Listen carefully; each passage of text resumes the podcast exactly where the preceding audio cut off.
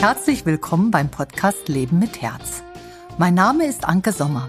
Ich bin leidenschaftliche Unternehmerin, Künstlerin, Inhaberin des Instituts Sommer für Persönlichkeitsentwicklung und gemeinsam mit meinem Mann Felix Sommer Inhaberin des Kulturhof Dretzen. Wir im Institut begleiten Unternehmer, Führungskräfte und Verantwortungsträger auf dem herzigen Weg nach vorne.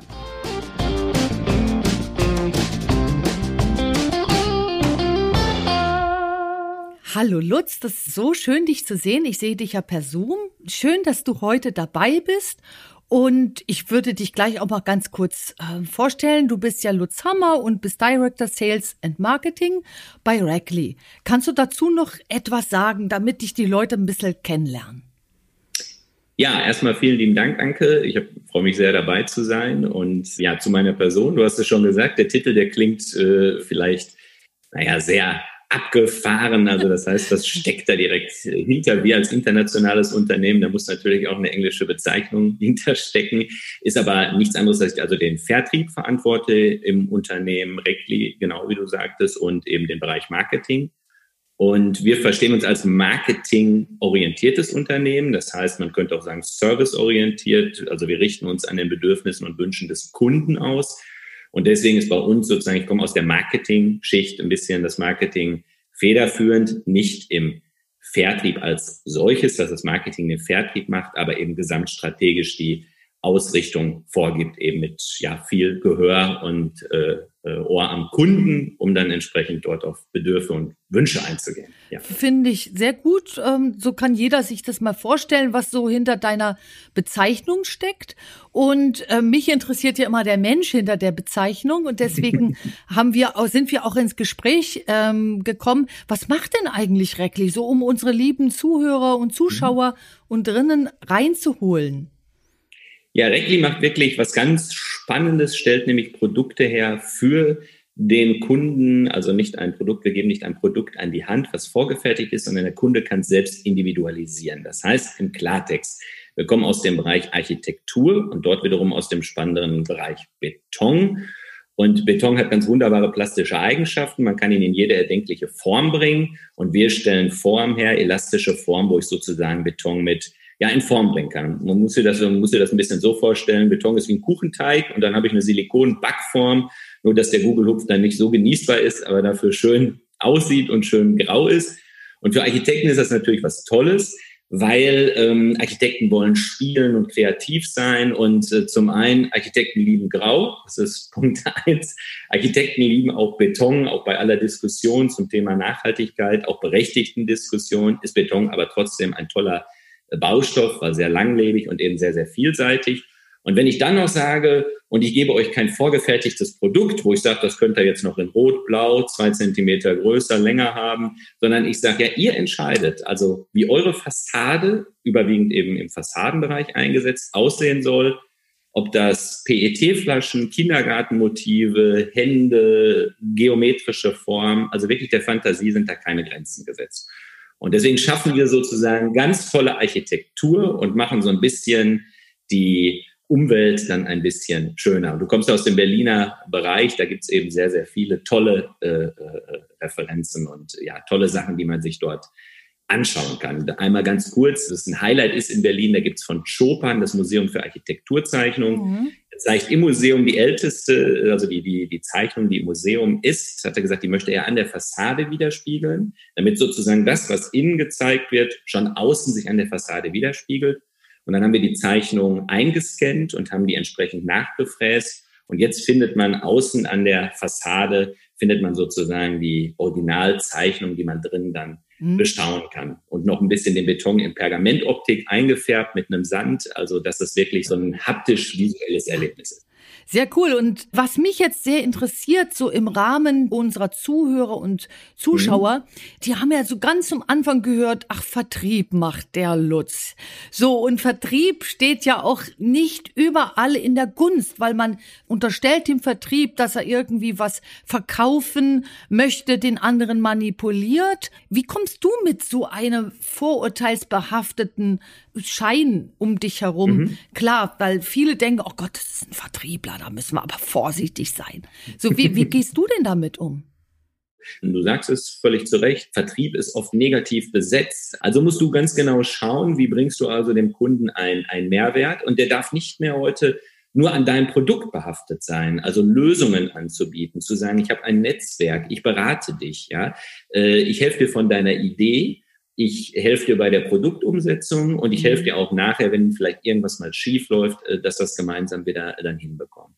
Und wenn ich diesen Netzwerkgedanken, dieses Partnerschaftliche, dieses ähm, Freundschaftliche und das aber auf einer authentischen Art und Weise, nicht gekünstelt, äh, sage, das ist bei uns sehr schön äh, zu sehen, dass Architekten praktisch, die können zu uns in die Modellbauabteilung kommen die justieren nochmal nach, die leben am Produkt mit. Und so entwickelt man ein ganz anderes Verständnis auch für das Gegenüber. Also über ein, äh, in zwei Tagen ist Lieferzeit, wo bleibt das Produkt, es muss reklamiert werden, äh, das können Sie so und so kaufen. Wenn Sie zehn kaufen, kriegen Sie eins umsonst. Ich glaube, das ist so dieses, also die gesunde Mischung aus beraten, mit ins Boot holen und einfach zu sagen, man, man schafft gemeinsam etwas. Also mhm. gemeinsam Großartiges zu schaffen und am Ende da zu stehen und zu sagen, Mensch, das ist doch klasse geworden. Ja. Und das ist auch so ein bisschen dieses, dieses wenn man es mit Herz macht, äh, wie in einer guten Beziehung, dann verzeiht man ja auch die kleinen Fehler hm. und äh, legt nicht alles auf die Goldwaage. Ja. Also wir gehen da jetzt mal noch mal einen Schritt zurück, weil du sagst lauter wichtige Sachen. Also Vertrieb steht ja, wie du sagst, nicht von ungefähr in Verruf. So, und da mhm. steht ja ganz viel negative Erfahrung mit dem Vertrieb äh, in Verbindung. Wir beide haben jetzt die Aufgabe, mal den Vertrieb begreifbar zu machen und sagen, dass er wie alles andere auch zu einem Geschäft gehört und dass Vertrieb per se nichts Böses oder Schlechtes ist, sondern er ist notwendig. Und wenn dieser Gedanke reinkommt, liebe Zuhörer, Zuschauer, Zuschauerinnen, wenn ihr jetzt mal guckt, auch wenn ihr nicht Unternehmer seid oder wenn ihr einfach Privatpersonen seid, wo ist es denn wichtig, dass ihr einen vertrieblerischen, positiven Gedanken euch annehmt? Also ich stelle mir das sofort so vor, du als Privatperson, du möchtest doch genau das tun und arbeiten, was du willst? Bist du an der richtigen Stelle? Verkaufst du dich dort richtig? Zeigst du dich richtig? Und wenn du etwas innerlich gegen Vertrieb hast, ohne dass es dir bewusst ist, dann wirst du dich auch nicht richtig präsentieren können. Und ähm, für mich ist der beste Vertrieb der sachliche Vertrieb. Und zwar der Vertrieb, der einfach das zeigt, was ist. Und viele können aber das gar nicht verstehen, was ist. Wie machst du das? Wie machst du das, dass du bei dem Vertrieb, Lutz, ähm, darauf achtest, dass du einfach zeigst, was ist und dann das verkaufst, was der Kunde braucht? Also wie kriegst du den Kunden auf so eine sachliche Ebene? Mhm. Also ähm, bei uns ist es so eine Mischung aus, äh, würde ich jetzt mal sagen, aus, es geht gar nicht immer nur um die Sachlichkeit bei uns. Also ich fand jetzt deinen Ansatz dort auch sehr interessant, weil es mhm. ist ja dieses, also wie kann ich ihm sagen, na gut, das brauchen wir ja einfach, das gehört mit dazu und genauso gehört es zum Unternehmen und äh, das ist mit dabei. Ähm, bei uns ist es immer so eine Mischung aus Sachlichkeit, aber auch viel um Emotionalität geht es dort bei uns. Und zwar, ähm, warum äh, ist das bei uns ein bisschen differenzierter? Äh, unser Produkt, mal jetzt überspitzt, brauchst du nicht. Ja, mhm. also es, du brauchst es nicht. Wenn es äh, nicht an der Gebäude, am Gebäude oder an der Fassade ist, passiert nichts. Das Gebäude stürzt nicht zusammen und es mhm. passiert mhm. schlichtweg nichts. Es ist also, würde man sagen, nice to have, aber kein must have. Mhm. Das heißt, ich muss letztlich Begierde wecken. Also ich muss Begierde wecken, diesen Spieltrieb beim Architekten zu wecken. Äh, hier kann ich mich komplett austoben. Also Kern des Produktes ist es, das zu individualisieren. Das macht es auf der einen Seite eben sehr, sehr schwierig, weil diese Sachlichkeit, die du angesprochen hast, die ist natürlich bei notwendigen Produkten, kann ich die viel einfacher kommunizieren, ja. Ähm, und bei einem Produkt, wo einer sagt, aber es braucht ja eigentlich kein Mensch übertrieben. Und äh, zu sagen, aber es ist einfach super schön und es macht einfach Spaß, damit zu arbeiten, muss ich viel mehr über diese emotionale Schiene gehen und den Architekten sozusagen damit zu kitzeln. Und äh, das meine ich noch nicht mal im Sinne von, mit unserem Produkt schaffst du es auf die, die, die, die Magazine der Architekturzeitschriften. Äh, also es gibt kleine Büros, in Österreich hatten wir das eine mhm. schöne äh, Geschichte, die haben PET-Flaschen abgeformt und äh, das ist ein Landesmuseum in Bregenz und innen drin werden alte römische Keramiken gezeigt. Und äh, dort war Kunst am Bau ausgeschrieben. Die haben sich gedacht, wie können wir so den Bezug zur Moderne herstellen? Und haben gedacht, okay, früher die römische Keramik, womit laufen die Leute heute rum? Und leider Gottes ist es viel eben eine PET-Flasche. Und dann haben sie sich gesagt, wenn wir ganz viele PET-Flaschen anordnen an diesem Gebäude, ähm, dann ist es auch wieder wie eine Blüte. Das heißt, innen drin die Blütezeit der Keramik, außen die Blütezeit des PETs. So. Äh, das ging total durch die Decke, das wurde überall gehypt und äh, das Büro ging äh, super durch die Decke. Das heißt, ich will also damit sagen, wenn du dich mit Dingen auseinandersetzt, die vielleicht gar nicht so nahe liegen, gar nicht so sachlich sind im ersten Moment, ja, im Sinne von, wenn du diese Fassade hast, dann brauchst du dich da 30 Jahre nicht mehr drum zu kümmern und ich generiere darüber einen Nutzen, sondern diesen Nutzen über das, das Spielerische, das Erlebbarmachen, das äh, Austoben äh, definiere. Also äh, ja, das ist so ein bisschen so die, die, die Herausforderung bei uns. Und das ist aber sehr, sehr schwierig, das zu vermitteln.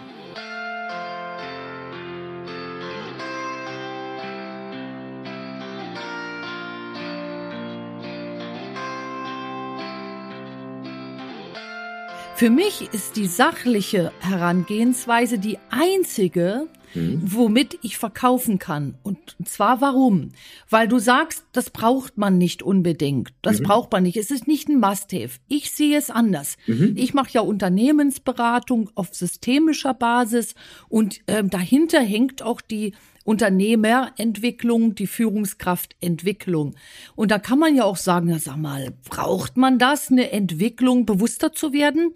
Da wird ein Teil deines Verstandes sofort sagen, na, das ist kein Must-have. Mhm. Ähm, wenn du aber jetzt in unsere Krisensituation gerade guckst, die wir auch auf der ganzen Welt schon durch die Corona-Pandemie und die Folgen auf den einzelnen Menschen haben, dann merken wir immer, oh je, wir brauchen das. Es wird immer mehr zum Must-Have. Mhm. Und wenn ich jemanden, der dieses Verständnis noch nicht hat, dann möchte ich eben, dass er das versteht und deswegen sachlich und nicht emotional, wo vielleicht auch noch sich Emotionen reinmischen, die dann wieder irgendwer mit einer Manipulation verbinden könnte. Mhm. Deswegen, in dem Moment, wo ich sachlich erkenne, dass etwas notwendig ist und wenn du mir das so von außen erklärst mit den Architekten, dann sage ich, der Architekt macht aus, seinen eigenen Kopf zu haben. Den mhm. Architekt mhm. macht das Visionäre aus. Mhm. Und dann ist für ihn ein Must-Have, dass er Möglichkeiten hat, mit einer Optik des Betons umzugehen. Ja. So, und von daher sage ich, von meiner Warte aus gesehen, ist der Vertrieb schon auf einem Holzweg, wenn wir sagen, wir müssen den Kunden per se erstmal in eine Emotion bringen, sondern wir müssen erstmal sachlich gucken, was ist denn für ihn von Nutzen? So, da, das ist so immer mein Ansatz und sachlich ist für mich mit ganz vielen Gefühlen verbunden. Und zwar mit Gefühlen, die nicht mit alten Geschichten zu tun haben, sondern mit Gefühlen der Freude, des Erstaunens. Also wenn du mir diese, diese Blüte sagst, dann war da bestimmt ein großes Erstaunen. Das ist ja auch ein Gefühl. Ja. So, wa was man alles so machen kann. So, wie machst du das? Also was ist für dich noch Vertrieb? Na, ich finde ich finde ja ganz spannend. Weißt du, ich äh, äh habe es jetzt gerade auch nochmal reflektiert und gehe nochmal da in deinen Ansatz rein. Ich glaube, das eine schließt auch das andere nicht aus. Also diese, diese Sachlichkeit, die ja. äh, du da reingebracht hast was ich äh, meinte damit ist, dass die Homogenität der Produkte, was die eine Sachlichkeit anbelangt, die ist halt bei vielen Dingen sehr, sehr gleich. Also nehmen als Beispiel, ich habe zwei unterschiedliche Autohersteller. Es wird dich kaum noch ein Autohersteller überzeugen können, weil er sagt, der bremst fünf Meter weniger, der hat ein Airbag mehr, äh, der hat einen zehn Liter mehr Kofferraum. Also will heißen, es gibt Dinge jetzt rein auf der Ebene, die erwartest du heute. Also du erwartest Qualität. Und äh, dann geht es halt ganz viel darum, eben auf dieser sachlichen Ebene danach zu vermitteln, wie bringt er dir persönlichen Nutzen? Also wie passt er gerade in deinen Lifestyle, in deinen Lebensabschnitt rein? Weil vielleicht ist das Cabrio zwischen 18, 24, wo man es sich leider dann nicht leisten kann, vielleicht äh, äh, weniger interessant als zwischen der Familienzeit und später wird es dann vielleicht wieder interessant und äh, äh, hat einen ganz anderen Bezug. Das heißt, da spiele ich vielleicht mit eher mit einem Drang der Freiheit, des Bewegens können oder eben später, äh, ja, keine Ahnung, der, der, der Emotionalität eben. Aber natürlich hat es auch immer seine Sachlichkeit. Denn wenn ich eine Familie habe, dann treffe ich andere Entscheidungen bei dem Kauf als jetzt rein einen emotionalen Kauf. Weil dann würde ich nach Hause kommen und würde sagen, der Papa, der hat ja nur zwei Sitze und ich würde sagen, ja, genau, genau, das ist mir bei genau. der Emotion gar nicht ja. aufgefallen. Und das ist, ja. das, das ist richtig, was du sagst. Also es gibt auch immer einen sachlichen äh, Grund dahinter. Also das eine schließt das andere äh, gar nicht aus. Also man kann über beide Bereiche auch sicherlich äh, begeistern. Also das ist nochmal so. Ich fand es nur gerade so spannend, dein Ansatz, ja. deswegen bin ich jetzt, ich wollte der Frage nicht ausweichen. nee, du hast es unseren Zuhörern ähm, ja viel deutlicher gemacht. Also die Sachlichkeit ist tatsächlich genau das Ding, wo das Gespräch drauf stattfindet. Genau. Weil wenn wir etwas ähm, dem anderen näher bringen wo er selber nicht drauf kommt, da brauchen wir doch seinen Sachverstand. Genau. Und in dem Sachverstand kann derjenige, unser Gegenüber, doch am besten entscheiden, das ist mir von Nutzen oder nicht. Und ähm, ich kann nur so von meinen Erfahrungen berichten, wenn ich so bekniet werde in einem Gespräch, also Telefonmarketing oder wie auch immer, und da ist jemand, der jetzt mich wie quasi überrumpeln möchte, dann ist mir das schon zu unsachlich ja. und ich kann kaum noch den Gedanken jetzt irgendwie ähm, spinnen, will ich das, brauche ich das, ja oder nein? Denn diese Vertriebsgespräche finde ich überhaupt nicht schlimm. Ich finde nur schlimm, wenn ich das Gefühl habe, ich werde überrumpelt. Und mhm. ich fand es auch gut, dass du diese Kategorie reingebracht hast, Must-Have und eben nicht Must-Have.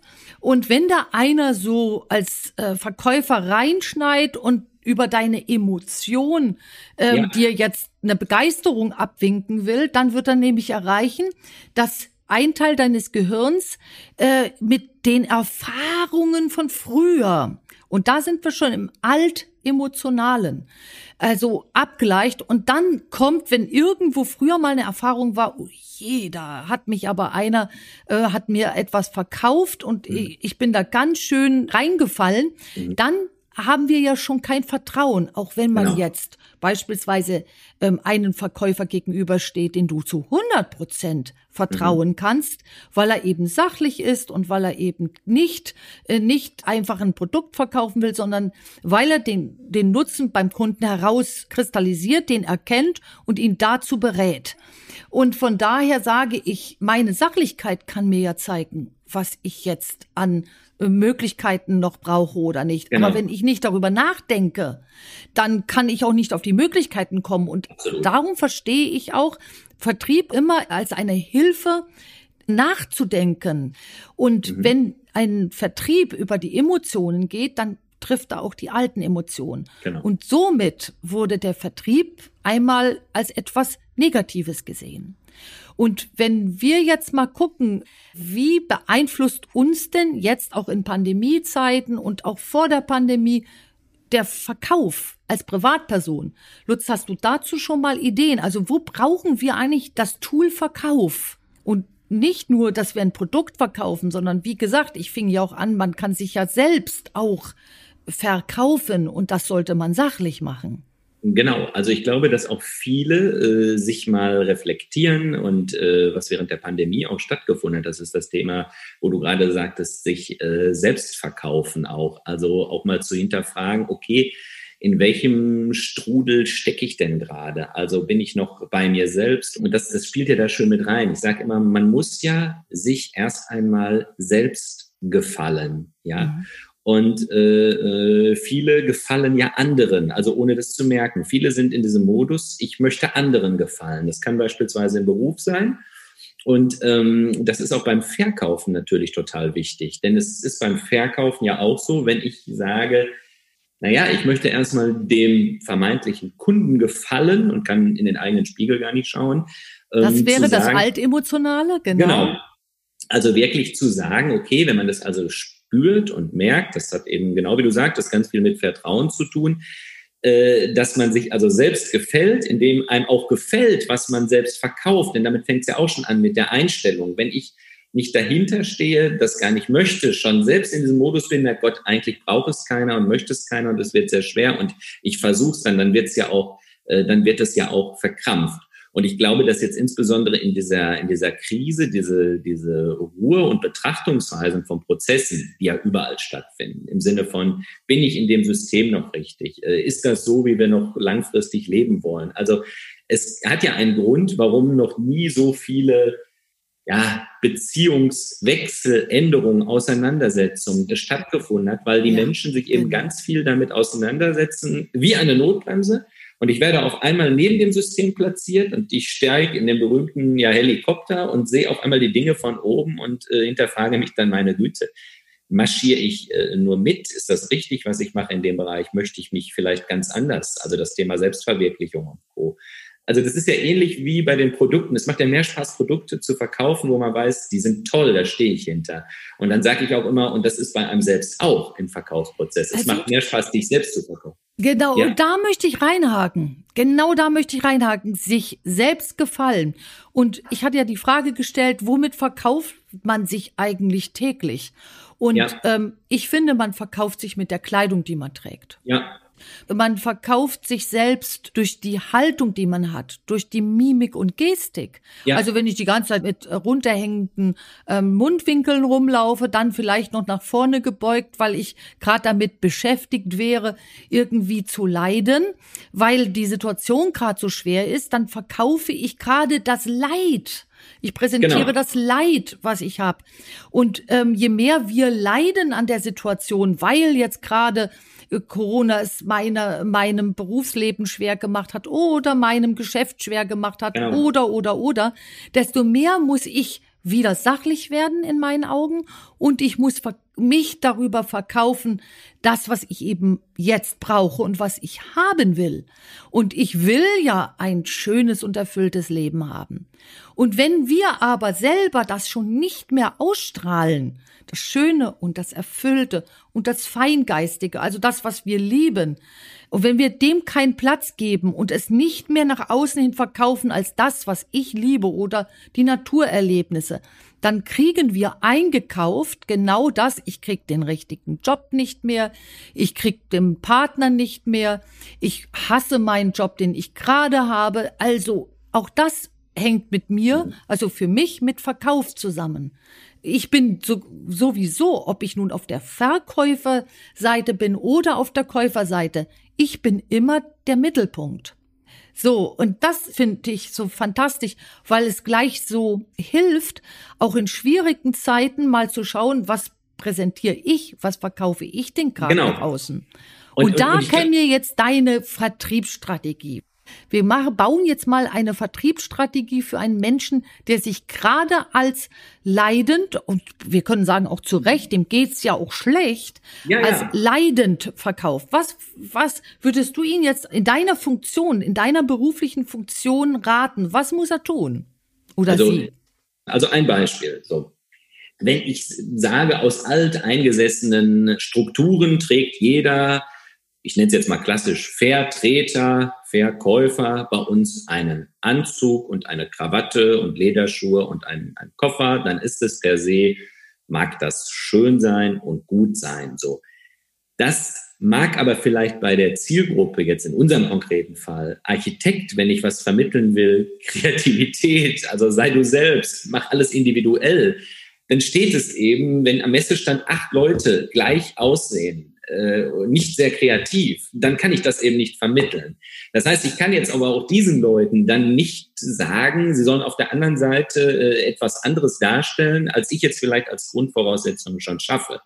Bedeutet, wenn jemand sagt, seine Kreativität, in seinem ist es, ist es den Anzug zu tragen und dann hat er vielleicht da quietschbunte Sneaker zu, aber er ist halt äh, er selbst und nicht irgendwie in ein Kostüm reingepresst äh, worden. Ja, das ist jetzt bildlich gesprochen. Ja, das ist gut. Ich, ich mal das mir schon richtig aus. Hm? So, so, so, so, so ein Beispiel und zu sagen, ja, äh, es geht ja darum, was vermittelt er und was für ein Typus ist er und was bleibt am Ende auch bei dem Kunden haften. Also so ein bisschen dieses Thema, ich versuche das immer herauszusagen, also du musst, äh, äh, du musst, du repräsentierst zwar die Marke des Unternehmens, aber du repräsentierst auch deine eigene Marke und im Idealfall matchen die beiden eben miteinander, ja. Und wenn du eben deine eigene Marke bist und auch sagst irgendwie, ja, das bin ich und dich nicht hinterfragen musst als Beispiel, ähm, dann habe ich eine dunkle Jeans angehabt, irgendwie weiße Sneaker. So, erinnere dich dran, heute läuft jeder mit weißen Super. Sneakern rum. Mhm. Vor zehn Jahren war das noch ein No-Go. Aber es gab Situationen, ja, wo ich in Meetings gesessen äh, habe und da saßen acht Leute, Geschäftsführer, und die hatten alle äh, einen Anzug an. Aber mir war es unangenehm. Ich fühlte mich dann irgendwie deplatziert und habe die ganze Zeit gedacht, jetzt gucken alle auf deine weißen, auf deine weißen Schuhe, ja. Aber dann fiel mir auf in den Gesprächen nachher, ja, das war überhaupt gar nicht das, das Thema. Also niemand hat mich daran gemessen und alle äh, haben nachher gesagt, ach Mensch, klasse. Und was ist passiert? Also beim nächsten Meeting hatten zwei Leute weiße Sneaker an, dann drei, vier, bis irgendwann das acht anhatten. Das heißt, also was ich damit sagen will, gar nicht diesen Einfluss darauf auszuüben, aber aus deiner inneren Einstellung heraus zu sagen, ja, aber so bin ich, das ist authentisch und gar nicht zu denken im Vorfeld, du kennst das vielleicht häufig, dass man im Privaten fragt, äh, was ziehen die denn da an oder oder oder was was wie wie ist man denn da gekleidet oder was. Aber wenn du komplett bei dir selbst bist, dann wirst du diese Sache für dich entscheiden. Dann wirst du dir die Frage stellen, was ziehe ich dort an? Und, und dann ist das gar mhm. nicht gar kein Thema und dann bist und, du authentisch. Ja, ja, und du sagst etwas damit unseren Zuschauern und Zuhörern. Du sagst gerade, wenn du es schaffst, dich jetzt und jetzt neutralisiert mal das Wort Verkauf. Also wenn du es schaffst, dich tatsächlich und nicht deine alte Erfahrung, die Erfahrung deiner Eltern, sondern dich und das schaffst du nur sachlich. Also sachlich genau. heißt hier, du bist hier und du fühlst auch, dass du hier bist und du fühlst auch, wenn du sitzt, dann sitzt du und wenn du trinkst, dann trinkst du. Und wenn du ja. das schaffst, dich dann zu verkaufen, Ganz genau. dann wirst du sogar Follower gewinnen, ohne dass du das dir vorgenommen hast. Und es geht ja im Verkauf nicht nur darum, ähm, Follower zu gewinnen, sondern im Verkauf geht es ja darum, dass du dein Gegenüber dazu bringst, dass der dir oder die dir, sofern sie sachlich ist, auch einen Nutzen näher bringen kann, ohne dass du gleich mit diesem Gefühl rangehst, ich höre dem oder der mal nicht zu, weil die will ja nur verkaufen. Und das ja. ist nämlich das Altemotionale. Und äh, dann werden wir auch bei uns, so meine Hypothese, Schwierigkeiten haben, ja. euch zu verkaufen dort, wo es notwendig ist. Das Absolut. ist, das ist so für mich so das Ding. Aber wenn ich jetzt mal den Verkauf als etwas Positives sehe und sage, wir reden jetzt mal hier über Verkauf, Vertrieb mit Herz, ja. dann kaufe ich mir Zuhörer, die den Mehrwert meines Wissens dann auch greifen können. Genau.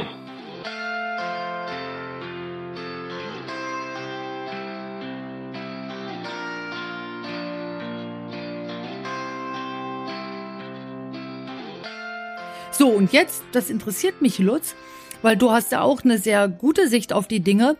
Was wäre für dich ein Vertrieb mit Herz?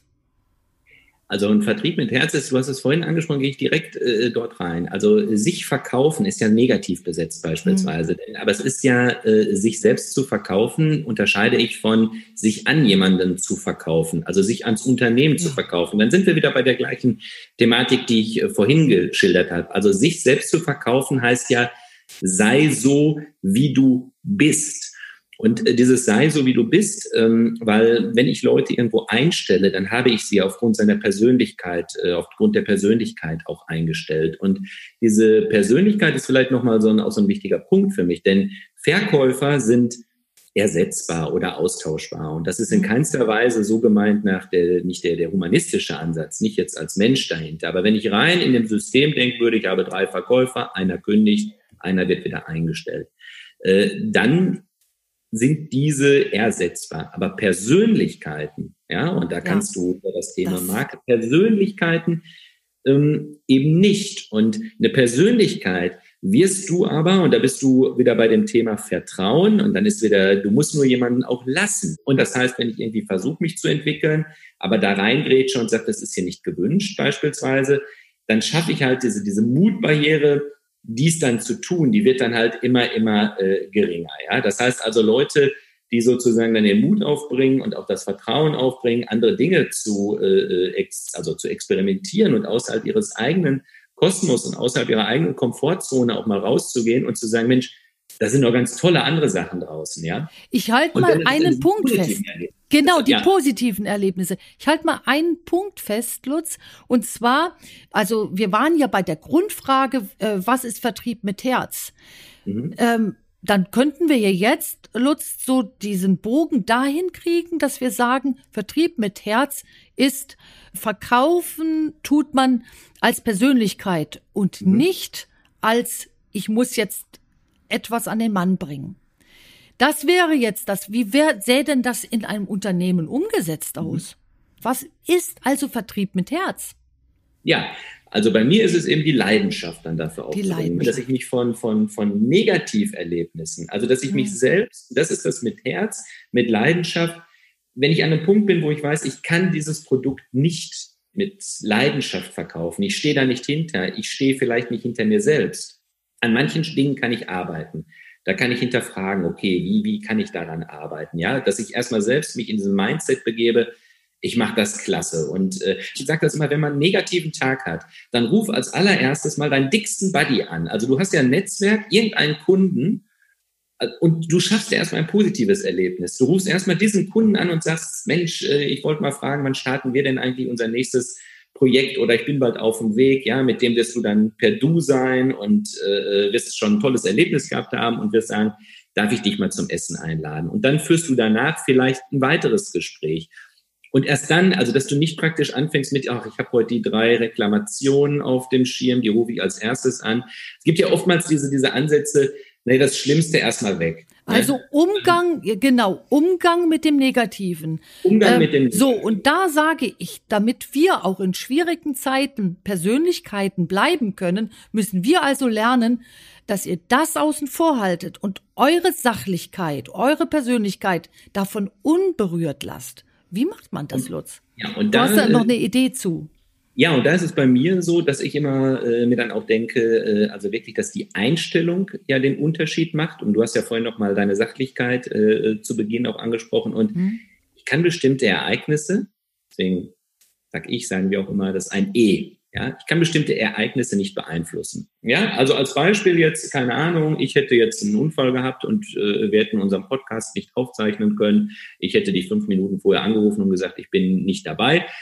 Dann wärst du vielleicht erstmal in dem Moment, dass du denkst, ach Mensch, Mist, ich habe mich jetzt darauf eingerichtet und das ist ein E, ist ein Ereignis. Aber du kannst die Situation in dem Moment mit nicht rückgängig. Genau, und mit der geht man dann um, genau. weil es eben ein Ereignis ist genau. und fängt sich nicht an, drüber zu ärgern, denn genau. dann schafft man wieder, dann verliert man wieder sich selbst. Genau. Also könntest du ausrasten und schreien und Sachen rumwerfen. Äh, ich meine, so schlimm wäre es nicht, aber das würde nichts ändern. Es würde nichts rückgängig machen, dass dadurch auf einmal einer sagt, okay, dann, dann, dann ändert sich das eh. Das Ereignis bleibt. Das heißt, du kannst also nur in deiner Art der Reaktion darauf, wenn du also dich selbst immer hinterfragst, und das ist immer das, was ich immer allen mit äh, ans Herzen lege, direkt zu hinterfragen, auch sehr schnell schon im Momentum, was ist das Positive an dieser Situation. So. Und das Positive könnte ja sein, du könntest sagen, Mensch, ich habe hier ein tolles Buch, das wollte ich schon immer mal lesen. Ich habe zwei Stunden Zeit gewonnen. Ich setze mich jetzt direkt dahin, mache mir einen Tee und lese das. Ich habe Freizeit geschenkt bekommen. Und schaffe mir dadurch so, vielleicht ein, ein, ein, ein gutes Erlebnis. Lutz, ich halte das mal fest. Da sagst du nämlich gerade auch wieder einen sehr interessanten Punkt für unsere Zuhörer und Zuschauer. Also, ähm, wie würde ich jetzt beispielsweise damit ähm, umgehen mit dem Ereignis? Mhm. Ähm, auf jeden Fall sachlich. Je sachlicher ja. ich mit einem Ausfall eben umgehe, desto mehr rückt dann der nächste Punkt, ich als Inhaberin eines Geschäfts und eben auch Unternehmensberaterin auf systemischer Ebene, habe ja immer ganz viel zu tun. Bei mir wäre es klar, ich würde ja. die Situation ähm, nutzen, indem ich einfach die Aufnahme für ein etwas anderes, weil der Dave hier schon sitzt, nutzen würde. Ich würde dann selbst etwas aufsprechen. Also ich hätte keinen Verlust. Würde genau. ich jetzt aber nicht als Persönlichkeit auftreten, sondern als leidender Mensch, dann würde ich zwei Stunden, drei Stunden daran verlieren, mich darüber aufzuregen, dass dieses Ereignis stattgefunden hat. Genau. Also, und von daher würde ich euch wieder raten, guckt mal, dass ihr mehr sachlich seid, definiert das mal und mehr als Persönlichkeit auf Ereignisse reagiert. Gerade jetzt, wo die Krise eben auch seine Auswirkungen zeigt. Ja. Ich bin mir noch nicht ganz sicher, ob wir jetzt dieses Vertrieb mit Herz so greifbar gemacht haben. Wir haben jetzt schon mal gesehen, als Persönlichkeit wird es eher ein Verkauf mit Herz, ein Vertrieb mit Herz. Und damit sehen wir auch mehr den Bedarf unseres Gegenübers und verkaufen nicht nur als ja. Vertriebler. So, das haben wir schon mal. Was noch? Da können und, wir beide äh, zusammen überlegen.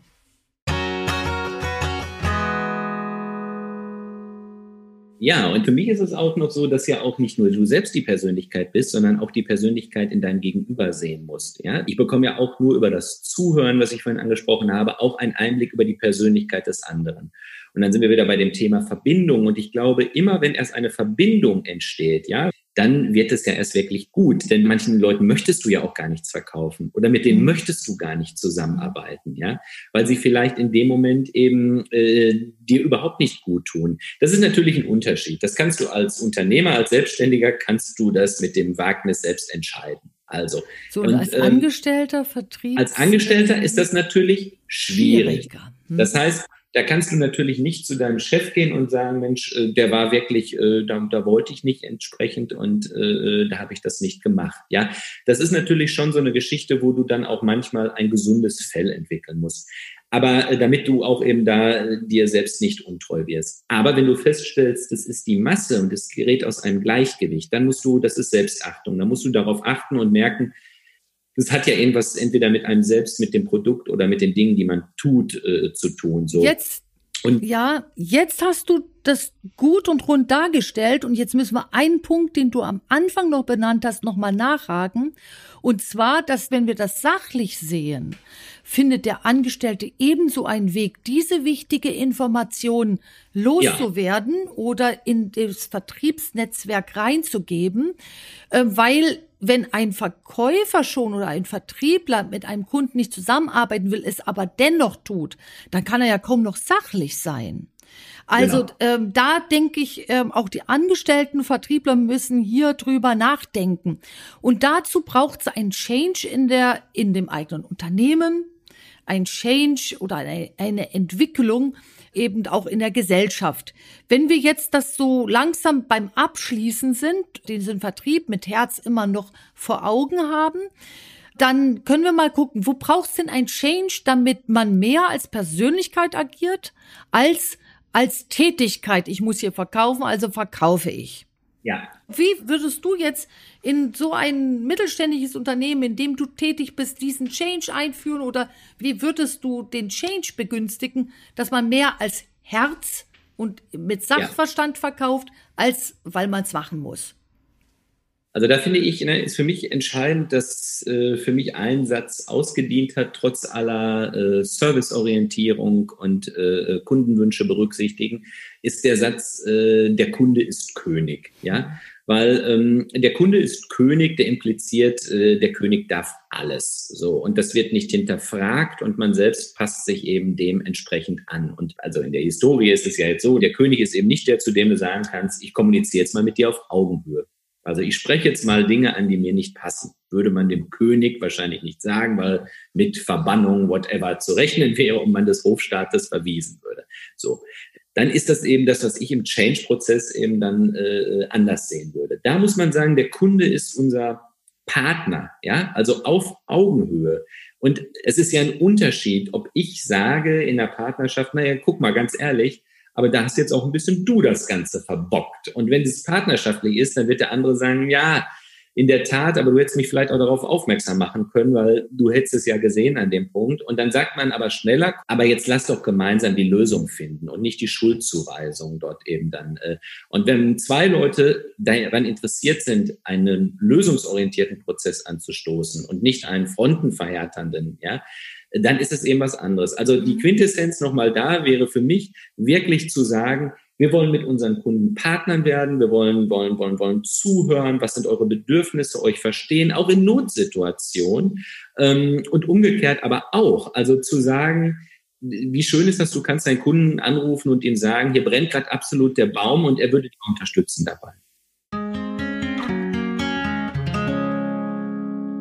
Hier gibt's jetzt die Hypothese, äh, dieses der Kunde ist König, damit verlässt du ähm, selbst auch die Augenhöhe, denn mit dem König kann man nicht in Augenhöhe ähm, kooperieren. Ich lasse die Hypothese einfach mal so stehen und sage von der persönlichen Warte her gesehen, habe ich als Persönlichkeit auch eine Augenhöhe mit einem König. Mhm. Wenn dieser König auf einer gewaltfreien Ebene mit mir kommuniziert. In der Gewalt ist der König nicht mein Kunde. Wäre er diktatorisch und würde mich mhm. des Landes verweisen, weil ich etwas sage, was ich als Persönlichkeit aber sagen muss, dann wäre es nicht mein Kunde. Also mhm. ich sage, für mich ist der Kunde, der es mit mir zu tun hat, immer König, weil ich mit diesem Kunden mhm. förderlich zusammenarbeite, weil ich mit nicht förderlichen Kunden ja gar nicht zusammenarbeiten kann. Denn wie soll ich denn ein Unternehmen systemische Werte äh, rein implementieren, die mir nicht vertrauen und denen ich nicht vertraue. Also für mich ist hier immer so der Punkt, also von deiner Warte aus gesehen ist es absolut richtig, was du sagst, von meiner Warte aus gesehen kann ich eben mit einem König weil ich eine Sanktion zu vermuten habe, ja gar nicht zusammenarbeiten. Ja, das so. ist ganz interessant und deswegen, ja. äh, weißt du, ist es wahrscheinlich ähm, äh, bei mir auch so, dass ich sage, also natürlich kannst du mit einem König auf Augenhöhe kommunizieren und vielleicht ist es so was, wie ich das jetzt sehen würde, ist es so, dass ich aber, und das sind wir wieder bei dem Thema, mhm. äh, wie nimmst du dich selbst wahr, eben sagst, es hindert ja niemand daran zu sagen, du selbst bist auch König. Also das heißt, äh, äh, genau. zu sagen, mhm. ja, äh, wenn du sagst, du bist, ähm, wir sind Verbündete in der Sache um das gemeinsame Gelingen, ja, und ähm, äh, Verbündete in der Sache um das gemeinsame Gelingen. Das ist genau. Vertrieb mit Herz. Jetzt ja. hast du es genannt. Das ist es.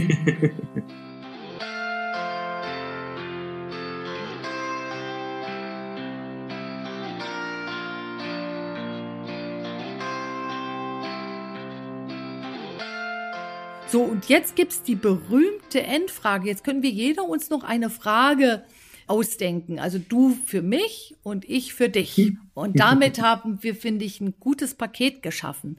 Äh, fällt dir schon eine Frage ein?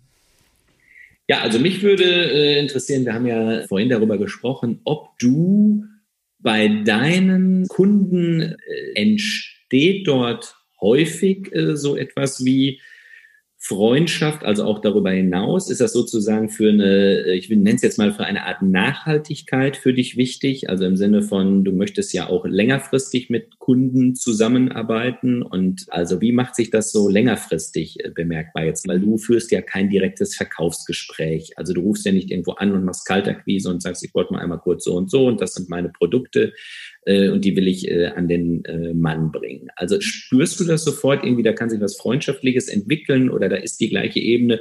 Und wie würdest du, äh, wie gehst du damit um, wenn du also merkst, das ist jetzt in dem Fall vielleicht nicht so? Zuerst einmal bin ich ständig bei mir am Justieren. Es sind tatsächlich meine Kunden, mhm. weil ich finde, das Wort Kunde bringt uns am ehesten auf Augenhöhe. Mhm. Und ich gucke immer, dass ich auf der sachlichen Ebene bleibe und auch nicht angesteckt werde, wenn es meinem Kunden mal schlecht ging und der würde voll aggressiv werden, dann muss ich eben gucken, dass ich weiterhin sachlich bin, damit ich mit meinem Kunden eben sprechen kann oder eben mich mal kurz rausziehen kann, wenn mein Kunde ähm, zum Beispiel ein ganz bedeutender Geschäftsführer die Sachlichkeit mhm. mal kurz verliert. Also er wird alt, emotional und ich muss dann sachlich bleiben. Dann ähm, ist bei mir nicht im Vordergrund, eine freundschaftliche Beziehung aufzubauen, damit es ein langanhaltendes ähm, Verkaufserleben wird, also eine Verkaufsbeziehung, sondern mein, äh, mein Anliegen ist immer, in der Sachlichkeit sind wir am freundlichsten.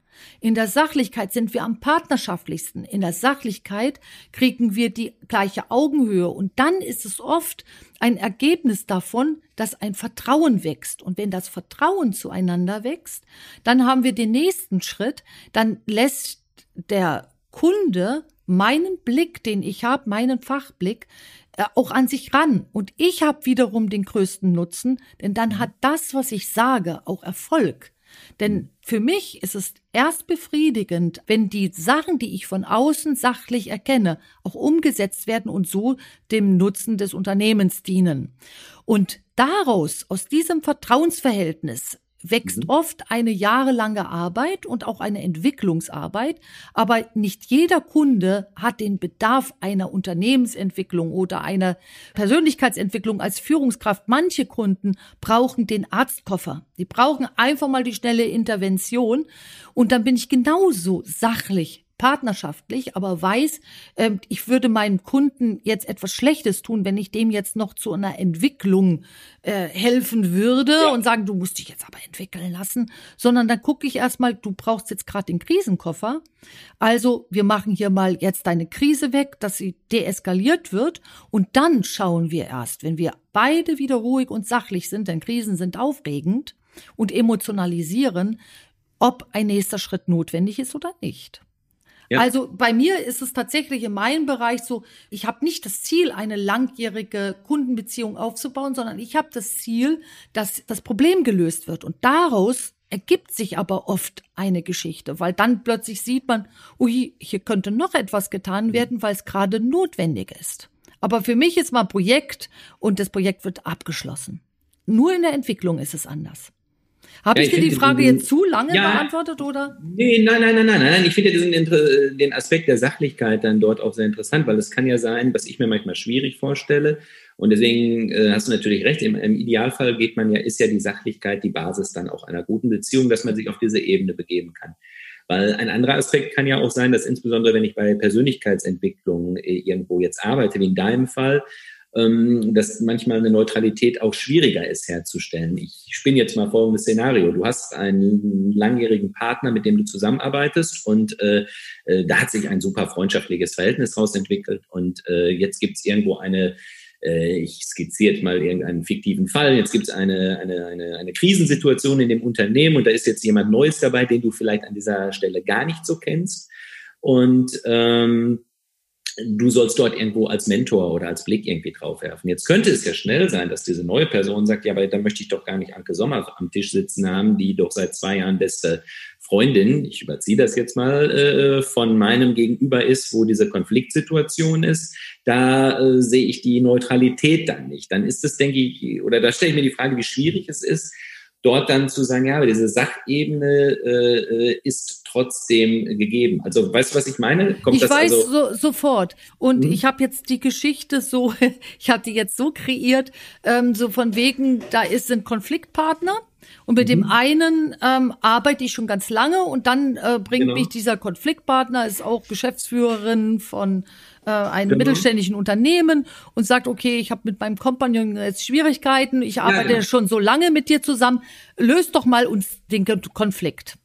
Genau. Dann sage ich das und der, dann sitze ich eben mit dem Kompagnon zusammen und dann verstehe ich sofort die Einwände des Kompagnons. Ja, du kennst doch die Kollegin hier so lange und ich, ich rede hier schon gegen Windmühlen. Wie sollst du denn hier noch neutral sein? Und dann mhm. sage ich so, was ist denn euer Konflikt? Ich bringe wieder auf die sachliche Ebene. Mhm. Und wie alt ist denn dieser Konflikt? Ist der älter als sieben Wochen, vier bis sieben Wochen? Da wirft ja der Konflikt neue mhm. Babys auf den Markt. Das heißt, wir haben nicht nur mit einem Konflikt zu tun, denn je älter und länger der Konflikt da zwischen den beiden Kompagnons ähm, schon hin und her saust, desto mehr Konflikte haben wir. Also lösen können wir das Ding nicht mehr. Aber versachlichen. Mhm können wir die Situation sehr wohl. Und wenn ihr wollt, helfe ich euch beiden in diese Versachlichung hinein. Und damit ist der Konflikt für den anderen Kompagnon nicht mehr da. Also ja. mein Ding ist immer, äh, das ist egal, wie lange man jemanden kennt. Wenn du es schaffst, immer wieder die Sache in den Mittelpunkt zu stellen, dann kannst du auch schwerstwiegende Sachen wieder aufräumen. Ich ja. helfe dann, die Störung, die da sich aufgebaut hat, wieder wegzugehen. Und dann ist es egal, wie lange ich jemanden kenne, denn ich habe ja die Störungsbrille auf und sehe ja, erkenne ja jedes Signal einer Störung und versuche das so end emotionalisieren, also auf gut Deutsch zu versachlichen. Und dann wäre das meine Arbeit bei diesen beiden Kompagnons, die Sachlichkeit wieder reinzubringen und sie darauf aufmerksam machen, wo sie nicht da ist.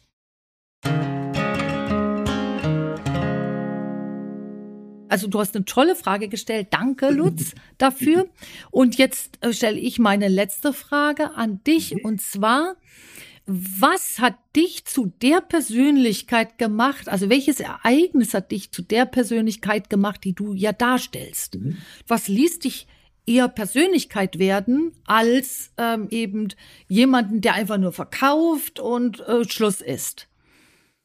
Also ich würde sagen, das ist ganz viel dem Umfeld geschuldet. Das, was ich vorhin, warum ich auch immer so sage, dass das Umfeld einem auch dieses Vertrauen oder diesen, diesen, diesen, diese Komfortzone äh, geben muss. Denn äh, es ist ja so, dass man bewegt sich ja weiter aus der Komfortzone heraus, wenn man weiß, man wird dort trotzdem nicht fallen gelassen. Also was jetzt nicht heißt, dass es nicht in einem selbst auch drinsteckt, zu sagen, ich gehe mal besondere Wege. Aber ich habe das von klein auf so, habe ich jegliches Vertrauen genossen. Also meinen Eltern war immer ganz egal, was ich mache. Also wirklich äh, ganz egal. Ich habe nie äh, Druck gehabt, nie Leistungsdruck gehabt und konnte mich dadurch immer frei entwickeln. So und zu meiner Historie, da, weil das ganz witzig ist, das war irgendwann wirklich, dass äh, alle gesagt haben, Mensch, jetzt ist doch Abitur hast du jetzt und jetzt überall geht's doch los und da musst du doch jetzt einen Studiumplatz dich dann drum bewerben. Und dann habe ich gesagt, naja gut, ich würde gerne Kommunikationswissenschaften studieren, da ist ein NC drauf von 1,4, ich weiß auch nicht.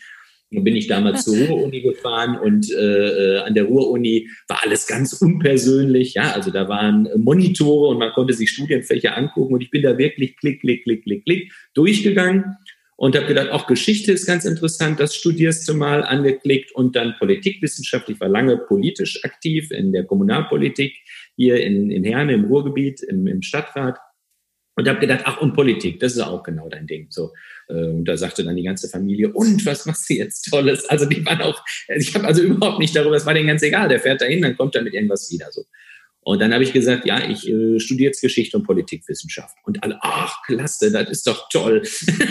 da, da, da, sind wir aber stolz. So. Das habe ich dann aber ziemlich schnell festgestellt, dass ich gar nicht irgendwie ähm, dort in dem äh, Bereich relativ wenig mit Menschen Kontakt. Das hat mir Spaß gemacht, aber ich hatte, ich saß in Archiven und äh, das war grausam für mich, weil ich doch sehr kommunikativ bin. Also habe ich zu Hause einfach gesagt, nee, ich sage, das taucht mir überhaupt nicht. Und alle wieder, ja, das ist überhaupt kein Problem, machst irgendwas anderes. Mhm. Und dann habe ich damals äh, ganz, gesagt. Ganz wichtig, was du da sagst. Hm. Also das heißt, es war immer so eine Kultur des Scheiterns, es war immer so egal. Aber nicht egal im Sinne von, wir sind nicht an dir interessiert, sondern Es ist egal ja gar kein Scheitern. Es ist ja genau. gar kein Scheitern. Nein, nein, nein, nein. Ja, du hast ja ein bisschen, ja. Also ich hatte nie Sorge, ich hatte nie irgendwie diese Angst dahinter. Und dann war es halt genau. so, dass ich dann gesagt habe, na gut, dann schaue ich mal und dann, äh, ich habe immer nebenbei gejobbt bei der Firma, wo ich dann auch äh, heute bin. Da habe ich den Studentenjob gemacht und Produktmappen zusammengestellt. Und das hat mir auch unglaublich viel äh, Spaß gemacht. Dann habe ich mir das durchgelesen und fand das alles toll und spannend. Und habe dann irgendwann gesagt, Mensch, kann ich nicht hier irgendwie einsteigen als, als, als Quereinsteiger? Klassisch eine Ausbildung zu machen. Damals auch, könnte man sagen, ja relativ alt und vom Kopf her ach, dann musste erstmal wieder in die Schule und wie sieht das aus? Aber auch da war nie irgendwie, ja, was sollen denn die anderen denken und wo bist du dann da? Und mir war das dann auch, mir war das dann auch wurscht, so. Und äh, äh darüber bin ich dann naja, in den Vertrieb, habe dann gesagt, Mensch, wir haben so tolle Sachen, wir müssen das besser vermarkten, habe das Marketing gemacht und habe auch im Unternehmen immer das Vertrauen geschenkt bekommen, zu sagen, ja, dann mach das doch, dann mach doch das Marketing, ja, dann leite das doch, dann mach das doch davon. Und heute genau. sind wir in der Geschäfts, äh, haben wir uns die Geschäftsleitungen aufgeteilt und ich mache dann eben dort den Bereich des, des Marketing und Vertriebs und habe es ja gar nicht klassisch gelernt, sondern bin eben über diese Leidenschaft äh, dann da reingekommen und äh, dann wird einer sagen, was hast du denn mal studiert? Da würde ich sagen, Geschichte und Politikwissenschaft, sehr unerfolgreich. Ja. Also das will halt heißen. Und deswegen ist es bei mir nicht so äh, einschneidendes Erlebnis, sondern dieses, wenn du wirklich was mit Herz und mit Leidenschaft machst und daran glaubst und dazu dann noch dich, und das ist das, wofür ich wirklich dankbar bin, welches Glück ich gehabt habe, dass andere das nicht ausgebremst haben, im Sinne von, nee, das machst du jetzt aber nicht, ja. Und das und, ist das äh, Erfolgsgeheimnis. Ich gehe dir nur in die Wort deswegen, weil ich das so festhalten will ja. für die Zuhörer und Zuschauer. Also, ihr habt jetzt bei an Lutz Beispiel dieses softe, dieses lockere gesehen und ihr seht von außen natürlich, dass genau diese ganzen ich probier's hier und ich probier's dort genau zu diesem Weg geführt haben, an dem du jetzt bist und weil das nicht als Scheitern ähm, eben tituliert wird, sondern als ein Teil deines Weges hat sich genau in diese führende Position reingebracht. Genau. Weil deine wahre Kompetenz liegt eben in der Kommunikation. Genau. Und deswegen bist du sogar sehr gut im Vertrieb aufgehoben und kannst am ehesten als eine Persönlichkeit äh, den Vertrieb ein positives Gesicht geben. Und sehr gut bist du in der Geschäfts-, in diesem geschäftsführenden Part aufgehoben. Also sehr, sehr gut. Und das konntest du aber nur deswegen schaffen, weil du das nicht interpretierst als, okay, jetzt habe ich das gemacht und jenes und nicht so, nicht zu Ende gebracht, sondern du warst erst dort zufrieden, wo du deinen Platz gefunden hast und wo die äh, Maßnahmen und auch die Tätigkeiten dir zur Verfügung gestellt werden, die du am besten nutzen kannst, um eben dein bestes Können ja, loszuwerden, und zwar die Kommunikation. Ja.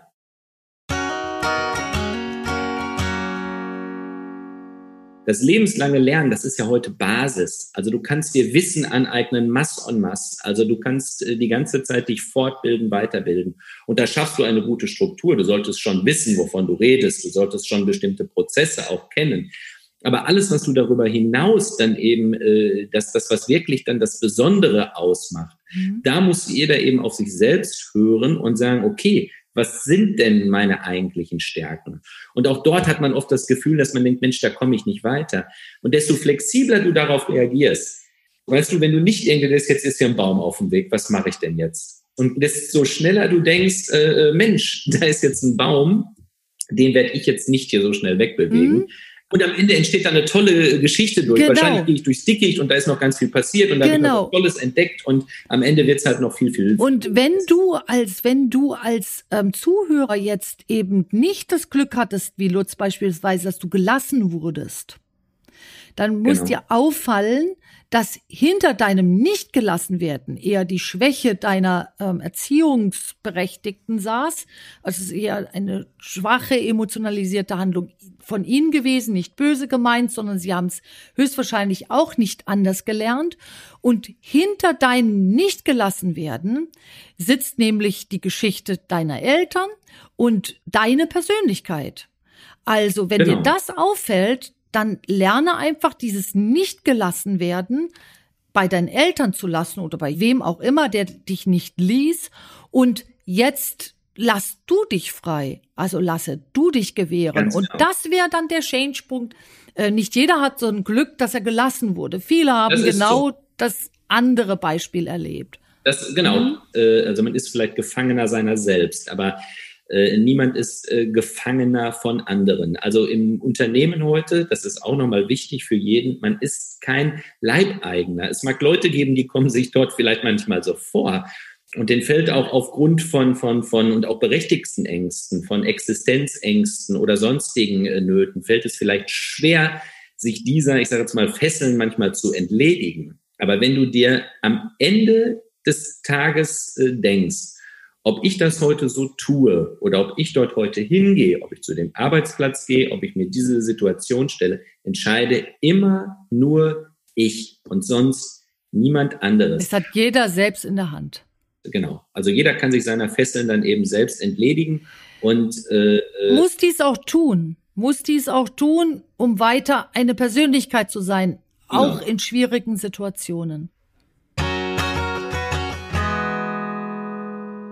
Und jetzt versuche ich das einfach mal zusammenzupacken. Lutz und ich haben jetzt eben viel über den Vertrieb mit Herz gesprochen. Also wir haben uns mal rangerobbt, dass gerade der Vertrieb ein Herz braucht und je sachlicher er ist, desto mehr kann er eben auch ein Vertrieb sein, der den anderen nutzt. Wir alle vertreiben auch nicht nur Produkte, wenn wir Vertriebler sind, sondern auch uns selbst. Und wir können uns authentisch am besten vertreiben, indem wir zur Persönlichkeit werden. Wir sind entfernt von Persönlichkeiten darstellen und damit auch von Augenhöhen, gleichen Augenhöhen und partnerschaftlichem Umgang miteinander.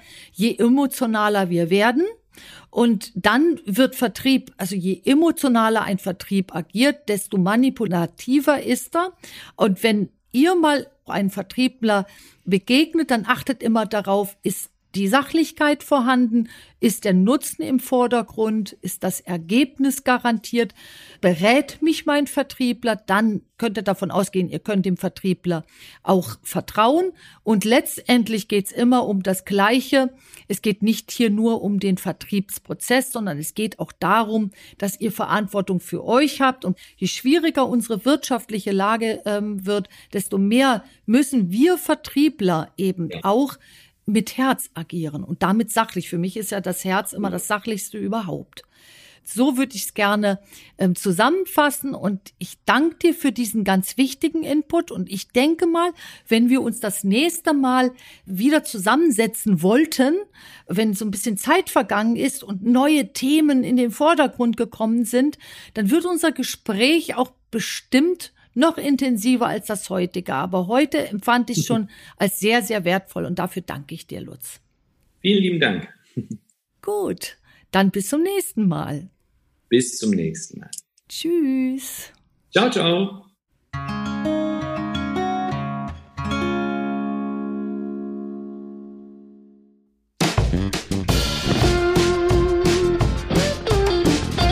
Vielen Dank fürs Zuhören.